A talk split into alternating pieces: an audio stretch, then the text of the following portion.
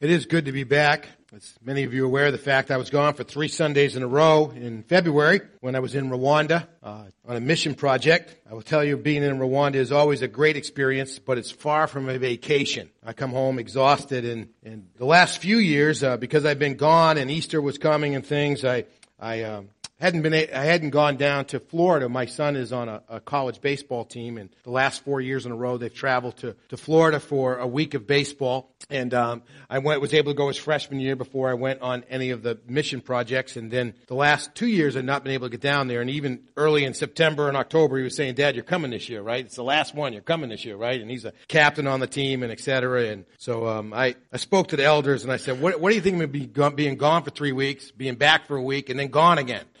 And they said, you know, and, uh, you know, I've always had a sense, and I've heard this over and over again, you know, if you, if you fail at home, you fail in ministry, you know, and, and so it was just one of those things, and, and the elders were totally supportive of me going, encouraged me to go. So we, we had wheels up in the middle of the 20 inches of snow that you were going, that you were getting, and we flew off to Florida, and we got off the plane and walked out to our car, and when it was like 73 degrees, we said, why is it that we live in Massachusetts? Uh, but it's good to be back uh, for more reasons than you can imagine. But uh, anyways, it's great to be back. And uh, you know, we have a we have a heavy message today, but it's an important one.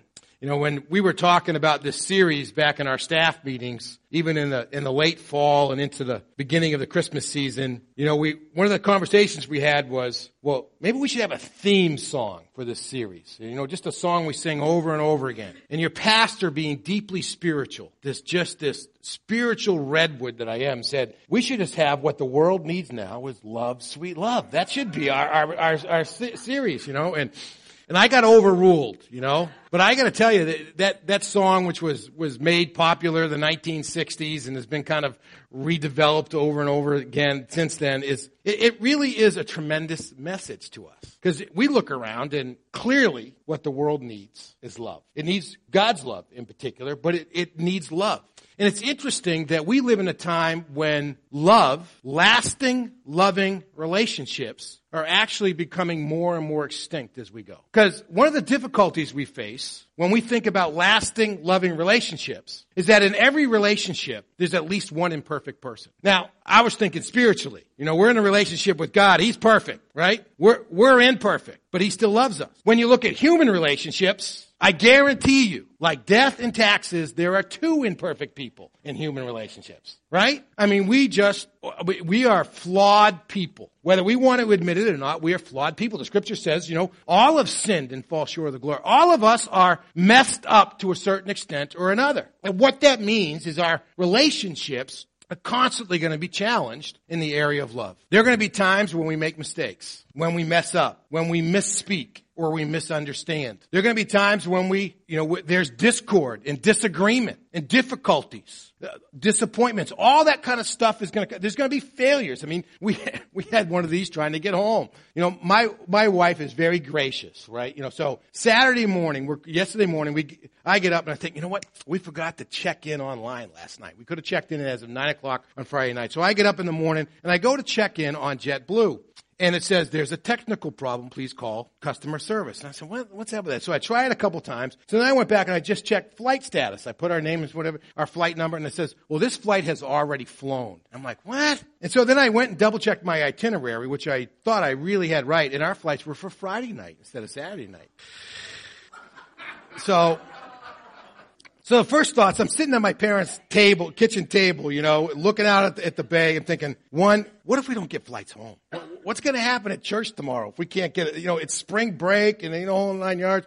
And I'm talking, thinking, these are going to be a fortune. You know, my wife didn't say a word. In fact, you know what she said was, well, I had the itinerary too. I should have looked at it, or, you know, that kind of thing. But, you know, and, unfortunately, we were able to find good flights they didn't rip us off totally, but they, they were, you know, that kind of thing. And we got home last night. Even, but, you know, those kinds of moments are going to come in our relationships, aren't they? And, and what we are seeing in our society today is that as relationships encounter difficulties or disappointments or discouragements or discord or disagreements, whatever term you want to use, and, and somehow or another the relationship breaks, that it becomes it becomes easier actually to kind of keep breaking relationships. I mean, let me just give you a symptom, you know that right now, and, and all of these are tremendously discouraging and disturbing statistics. Because there's, there's a lot of heartache and brokenness and shattered lives. But, but the rate of divorce right now among first marriages is 40%. The rate of divorce among six, second marriages is 60%. And the rate of divorce among third marriages is 70%.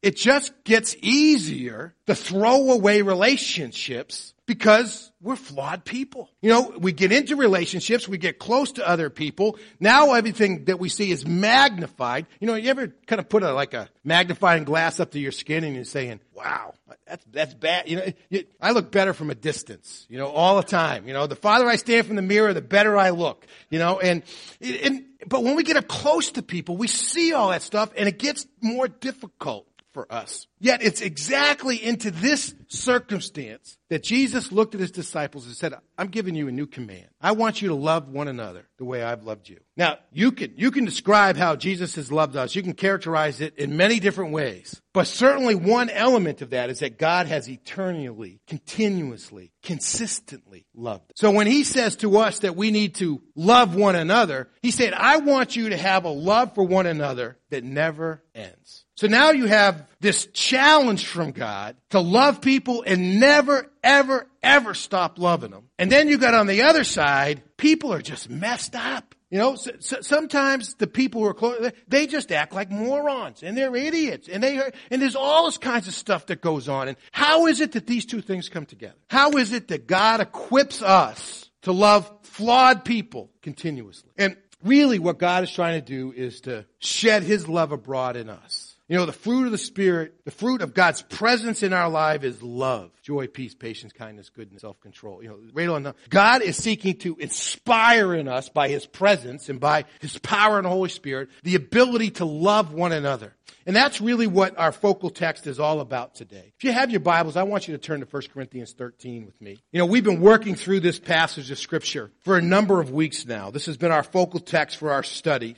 You know, and let me give you a challenge. If you haven't already done this, at a minimum, memorize verses 4 to the beginning of verse 8. Just, just memorize those verses. But I, I want to read all of this. Where our focus today is going to be on, on verse 7 and, and the beginning of verse 8. You say, well, how do you break up the verses, that kind of stuff? Well, the, you know, the verse numbers were added in centuries after the scripture was read, written. And sometimes they just didn't get them quite, quite right, if you will in terms of where the breaks should come. Well, I want to just start with verse, verse 1 and just read down through. If you're using one of our Pew Bibles, you're going to find our text today on page 978, but our reading is going to start on page 977. It says, If I speak the languages of men and of angels, but I don't have love, I'm a sounding gong or a clanging cymbal. In other words, if, if, even if I'm the most eloquent, I can talk about the most majestic spiritual things, but if it's not rooted and grounded and measured by love, it's just making a loud noise. If I have the gift of prophecy and understand all mysteries and all knowledge, and if I have all faith so I can move mountains, but I don't have love, it all amounts to nothing. If I donate all my goods to feed the poor, and if I give my body to be burned, in other words, martyred for my faith, but don't have love,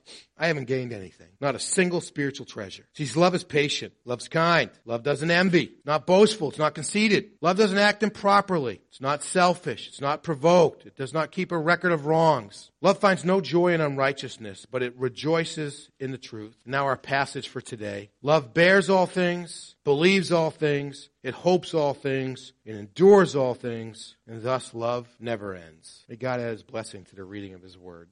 Now, the dynamic that's going on here is that God is trying to pour out his love into us so that you and I can have this God-inspired love within us that allows us to bear all things, believe all things, hope all things, endure all things so that our love never ends. And therefore, we can love each other as Christ, as God has loved us. So what are these four things? And, obviously they're, they're very compact together, so trying to separate them out sometimes can be difficult, but there, there, are some different thought patterns that emerge out of each one of these challenges to us, these characteristics of love. And the first of all is the idea of bearing all things. Some of your translations might have the word, it pr- protects all things. The, the, the root idea of this word is to cover or to protect or to bear up. And they would actually would use it sometimes to speak of a roof. You know, it's like having a roof over you. It's something that protects you. It covers you. There's something that bears up the weight of that so that you are protected. And, and it's a, it's a rich word, but as we, we kind of come to apply it to its use here, really probably the best connection we got is, is probably from the sentiment to the idea of 1 Peter 4, 8, where it says that love covers a multitude of sins. And it could be a reference there in Peter that it's God's love that covers a multitude of sins, but certainly as we're supposed to come to love like God, that, that our love for one another comes to, to, to, to cover a multitude of sins. It, and really what the idea is here is that when you and I are, are in, are, have this divine, inspired love within us, one of the things that it produces is a sense of grace in our lives. It produces the ability to cut people slack and just kind of overlook the shortcomings that are in their lives. And, and if you and I are going to be people who have lasting, loving relationships, we're going to have to be people who can overlook things in other people's lives. I want to tell you, you can, you can look at my life and you can find things that are wrong with me. In fact, the, the list will just go page after page after page. You know, it's interesting when I was working in denominational life, you know, working, trying to help groups of churches. It was so interesting to me that there were times when, when, you, you know, that a pastor would just have a great relationship with his church and then some event would occur and all of a sudden now the perspective on the pastor totally changed. It was like, you know, and, and, and it, and most of it just didn't have anything to do with anything that he had done. But they just started looking for the flaws. And if you start looking, you find them. You know, and, and part of what he's saying here is that love just has this ability to kind of cover, to protect, you know, and hold off so that, so that you're not seeing all the flaws. And you're helping people to avoid their weaknesses and, and those kinds of ideas. And, you know, it's, it's, this can be a hard thing for us to do. You know, when, when you live with people, in particular with family, this can be a hard thing to do. It's interesting. A, a couple years ago, about three years ago, I, I, went in to have my eyes tested. I needed new glasses. And so the lady who's testing my eyes said, you know, what, you want to be fitted for contacts while you're here. And, and I said, well, you know, contacts haven't really worked too well for me because when I, when I have contacts in, I, I really can't, I can see well long distance, but I can't read with them. So I only put them in certain times because, you know, I'm usually at my desk reading or whatever, you know. And she said, well, no, no, no, there's a different way to do that. You know, and she said, well, what we can do is we'll give you one contact for long distance and one contact for reading up close. And, and I, I just envisioned myself banging into walls, you know, and all that kind of stuff. And she said, no, no, no, no, no, you, you, you'll, your, your body will actually develop the ability to respond to this. And, and she said, I, will just, I'll fit you, I'll just give you a pair to try. See, see how you like them. See if it works. So I, I got these contacts. One, you know, one eye is for long distance and the other one's for up close, you know, and, and lo and behold, it, it worked. You know, I couldn't see as great long distance and I couldn't see up close as well, you know, but, but it actually worked. And I thought of to myself, you know, this, this is kind of what love does to us in terms of our vision at looking at other people. It, it allows us to see the best in them, but it also gives us the vision to be able to overlook what's wrong with them. I had, a, I had this test when I was in Florida. You know, the, um, I'm going to write a, a book sometimes on the, on the small things in your life that can totally derail you, right? So we're going to Florida on this trip, and so I decided to take my golf clubs. And so we traveled down there. The main reason I took my golf clubs was because for Christmas I got a brand new R11S driver, you know, and I was all excited to try it, you know. So I get, I, it was from the Christina and the boys. So I get down there and Ben has a morning game. So that afternoon we go out to play nine holes somewhere. I'm standing on the tee box. The very first swing, the club breaks. Just two inches above the adjustment or above the head. And I'm like, ugh, screwed up my whole round, you know? So I was bad anyways and I just got worse, you know, as we went along. And so, you know, you, you, I call, we call the place where we bought it from. And they say, well, it's over 30 days. We can't handle it. You, whatever, you gotta do it through the warranty, whatever. So they, we had the warranty on the thing. So I called them and they say, well, it's within a year. So you're going to call TaylorMade. So I called TaylorMade and they say, well, you know what? If you take it to like a Dick's down in there in Florida, that if they have enough clubs around, they'll generally swap you out a shaft and we'll send them the replacement one and that kind of stuff. So I got out of them and, you know, and, um, the guy's in the middle of trying to do that. And then TaylorMade tells him, well, we, we don't have any of those shafts in stock and we don't know when we're going to get them. And so he says, you know, he says, I can't have a Renegade shaft even though it's equal quality on my floor and that kind of stuff. So he wasn't able to change it out. So I go out to my car and I call up Taylor TaylorMade and I get this guy in the line and I tell him my story again and et cetera. And he says, oh yeah, I remember getting an email about that. And he starts checking his computer. You know, he says, because we don't have enough stuff, I can send you this particular shaft. It's gonna, it's the best shaft we sell, whatever. So he, he says, and I'm going to overnight it to you in Florida. So instead, it doesn't come Wednesday. It's, this is Tuesday afternoon. They've already missed their cutoff. So it comes on Thursday. So it gets there by three o'clock in the afternoon, right? You know, and and you know, I'm oh great, I can get out and still play nine holes, whatever. My Christina was gone with, with my mother uh, getting their haircut and stuff, and so I try to I trying to get the shaft to fit into the club, and it won't fit, and it's not compatible, you know. And so I get on my phone and I call a TaylorMade, and I'm just ready to, you know, and, and and I got this lady, you know. It's always harder to yell at ladies, isn't it? You know, and so I'm, I'm just working on, you know, the guy's re- he was really trying to help me, and he just made a mistake. You know, and, and there was just this part, there's a part of me in my anger just wanted to, but there was just something in that allowed me to cut them some grace. Just cut some slack for them. And, and that's one of the things that love does for us. It allows us to cut each other some slack. It just gives us grace in the way we treat one another. You know, I guarantee you that every single person in your life that's important to you is flawed. And if you don't cut them some grace, it's going to kill you. It's going to kill you. And God doesn't want it to kill you. He wants it to grow you.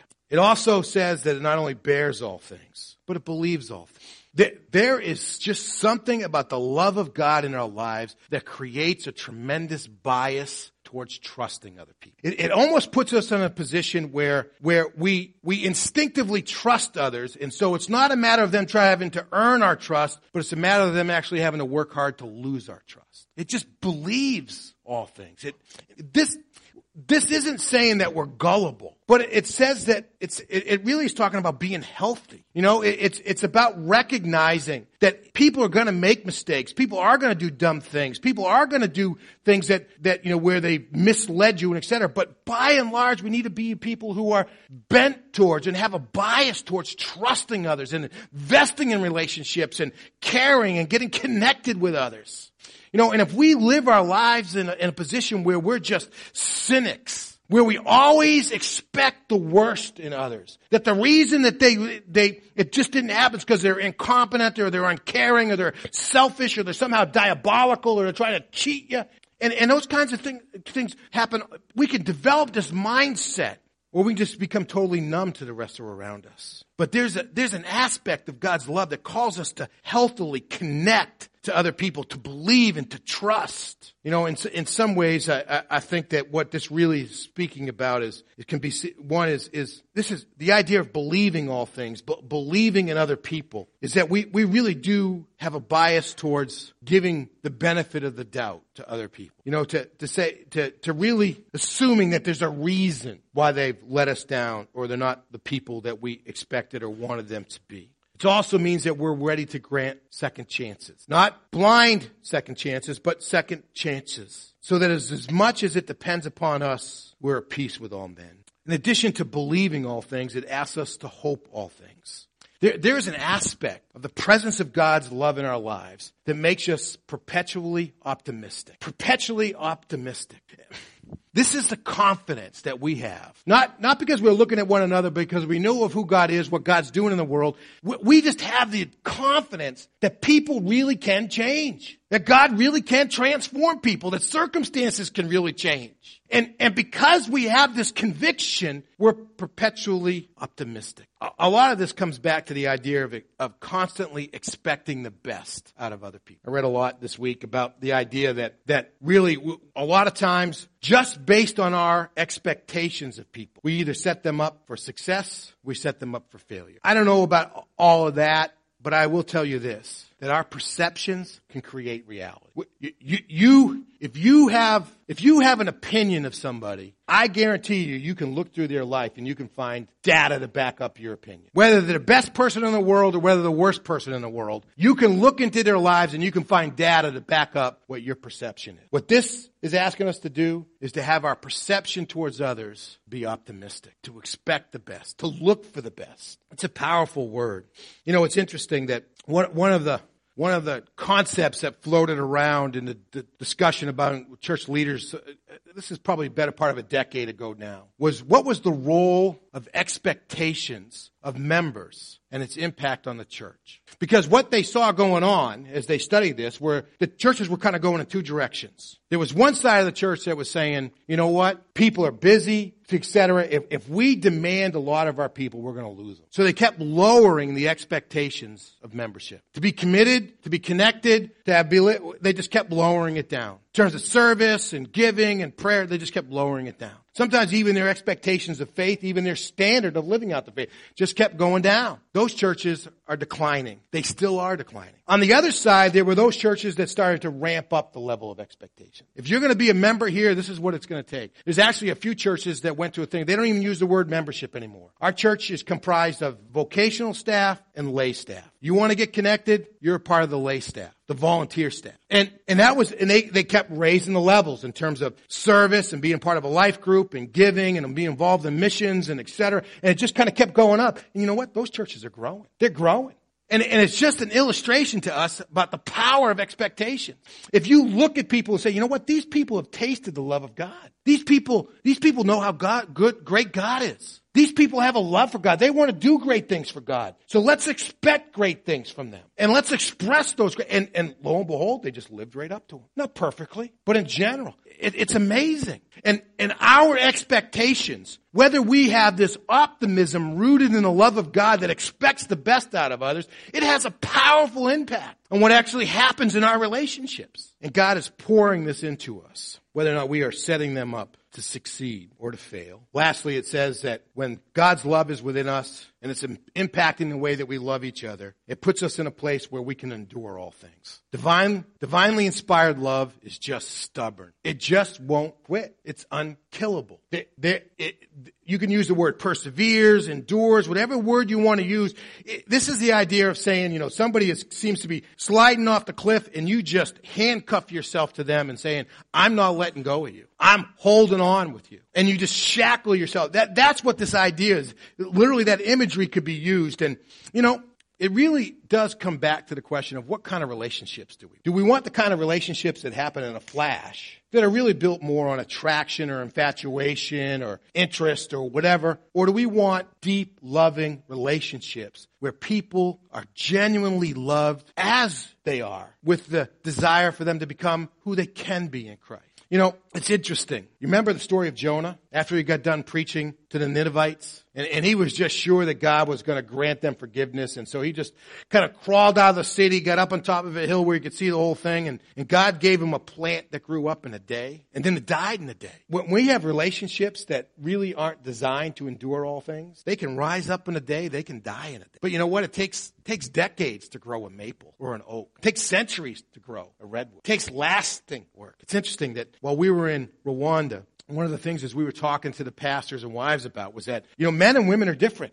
And God did that on purpose. And then he brought them together in a relationship called marriage as husbands and wives. And you know why? It's to make us holy. We think marriage is there to make us happy. Well, hopefully that's a byproduct, but what what, what marriage is really about is taking the most intense relationship that we ever have in our lives, where we have the, some of the greatest differences between us. And in that context, we learn how to love one another as Christ loved the church. Marriage is designed to make us holy. It's as we endure all those things, we can grow up a relationship that can withstand anything. And when we have a God-inspired love that's producing grace, and creating an atmosphere where there's a tremendous bias towards trust, where there's a perpetual optimism, and it's just unkillable, indestructible. When we have those kinds of things, love never ends. Love never ends. It just doesn't fail. It's at that moment that we're loving one another as Christ has loved us. So why is it that that's not more common, even among the people? And, and, and I don't know if I have all the answers to that. I know I don't have all the answers to that. But, but God just kept bringing me back to the same concept that we talked about a couple of weeks ago. That, that in many ways, we are just not tapping into the depth, the richness, the energy, the power that God's love has for. us. You know, when Jesus had this encounter with the woman at the well in John chapter 4, you know, he's, the disciples have gone off to get food. Jesus is sitting out by the well. This lone woman comes because nobody else wants to be with her and, and, and she's drawing water and Jesus asks her for a drink. And she says, well, how is it that you're asking me for a drink? You know, you're a Jew Jewish man. I, I'm a Samaritan woman. You know, and Jesus said, you know what? If you knew who you were talking to, you'd be asking me for water that just springs up and just keeps flowing and flowing and flowing so you'd never have to come to the well again. And she said, well, where are you going to get that water? You don't have a bucket or anything. She says, I, I can give you a water that springs up to eternal life. You know, and It's interesting. When, we were in Israel this past year, one of the things that struck me the, the most was, was, um, when we were up in the area of Dan. Know, this is north of the Sea of Galilee, south and kind of to the, to the, to the west, uh, sorry, to the east of Mount Hermon. And, and you get up there and it's really just north of there. It's, it's dry. There, there's no rivers, but in a span of about a mile to a, uh, to two thirds of a mile, this rushing river just develops right out of the ground. I mean, you, you get out of the bus in the parking lot and you don't, you don't hear anything or whatever. There's a few trees around. You start walking down this path and before you know it, you start to hear this roar. You know, and then, and you stand on this bridge and, I mean, it's not a, you know, the river's probably only 30 or 40 feet wide, but man, it's just moving. It's the water's just coming up out of the ground and creating this rushing river. And, and, uh, you know, it just strikes me that many of us, you know, God is just, He's raising up through His Spirit just this tremendous reserve of God's love that's just flowing through our lives. And, and many of us, we're just, just drinking a little bit of it at a time. You know, just, just enough to make us feel better, but never really changing us. Just enough to satisfy our thirst a little bit. But you know what God really wants? He wants us to really drink from the river. You know, he, he wants us just to suck it all in. I mean, I couldn't find a fire hose, so I was going to use a fire hose. So I had to settle for this. But God just wants us to suck it all in, you know? And it's, it's like when you get a chocolate milkshake, you know, and you can't suck the ice cream through the straw. You just wish they'd put a bigger straw in that thing, you know? Well, God just is looking to give us the biggest straw for us to suck this all in so that we really can be people who say, you know what? I can do that. I can have a love for other people that's never going to fail. Never going to fail despite the fact that they're flawed people. How deeply do you really want to drink of God? Let's pray together. God, we, we, we start by thanking you today. We know, you we know we're your creation. We know that we're made in your image. But Father, all of us today know we're damaged goods spiritually. And yet, Father, you loved us anyways. You stepped down out of heaven. You stepped into a manger in Bethlehem. You grew up perfect among us and you died in our place. You loved us continuously because you want to love us eternally. God, that love is available to us today. If you're here this morning, you've never tasted the love of God through asking for forgiveness of your sin, placing your trust in Jesus as your Savior and as your taste of His love. If we've forgotten what that taste is really like, God, give us the yearning, the fire, the thirst. You know, as the deer thirsts for the water, so our soul is free. God, give us that hunger, that thirst for the full depths, full measure of your love. Because, God, we know that there's no better way for us to experience the life that you really offer us, the abundant life, than to love you, to love our neighbors continuously. So, God, do a new work. What a perfect time of the year to do. God, change the size of our straw so we drink more fully the river of your love. We pray this in Jesus' name. Amen.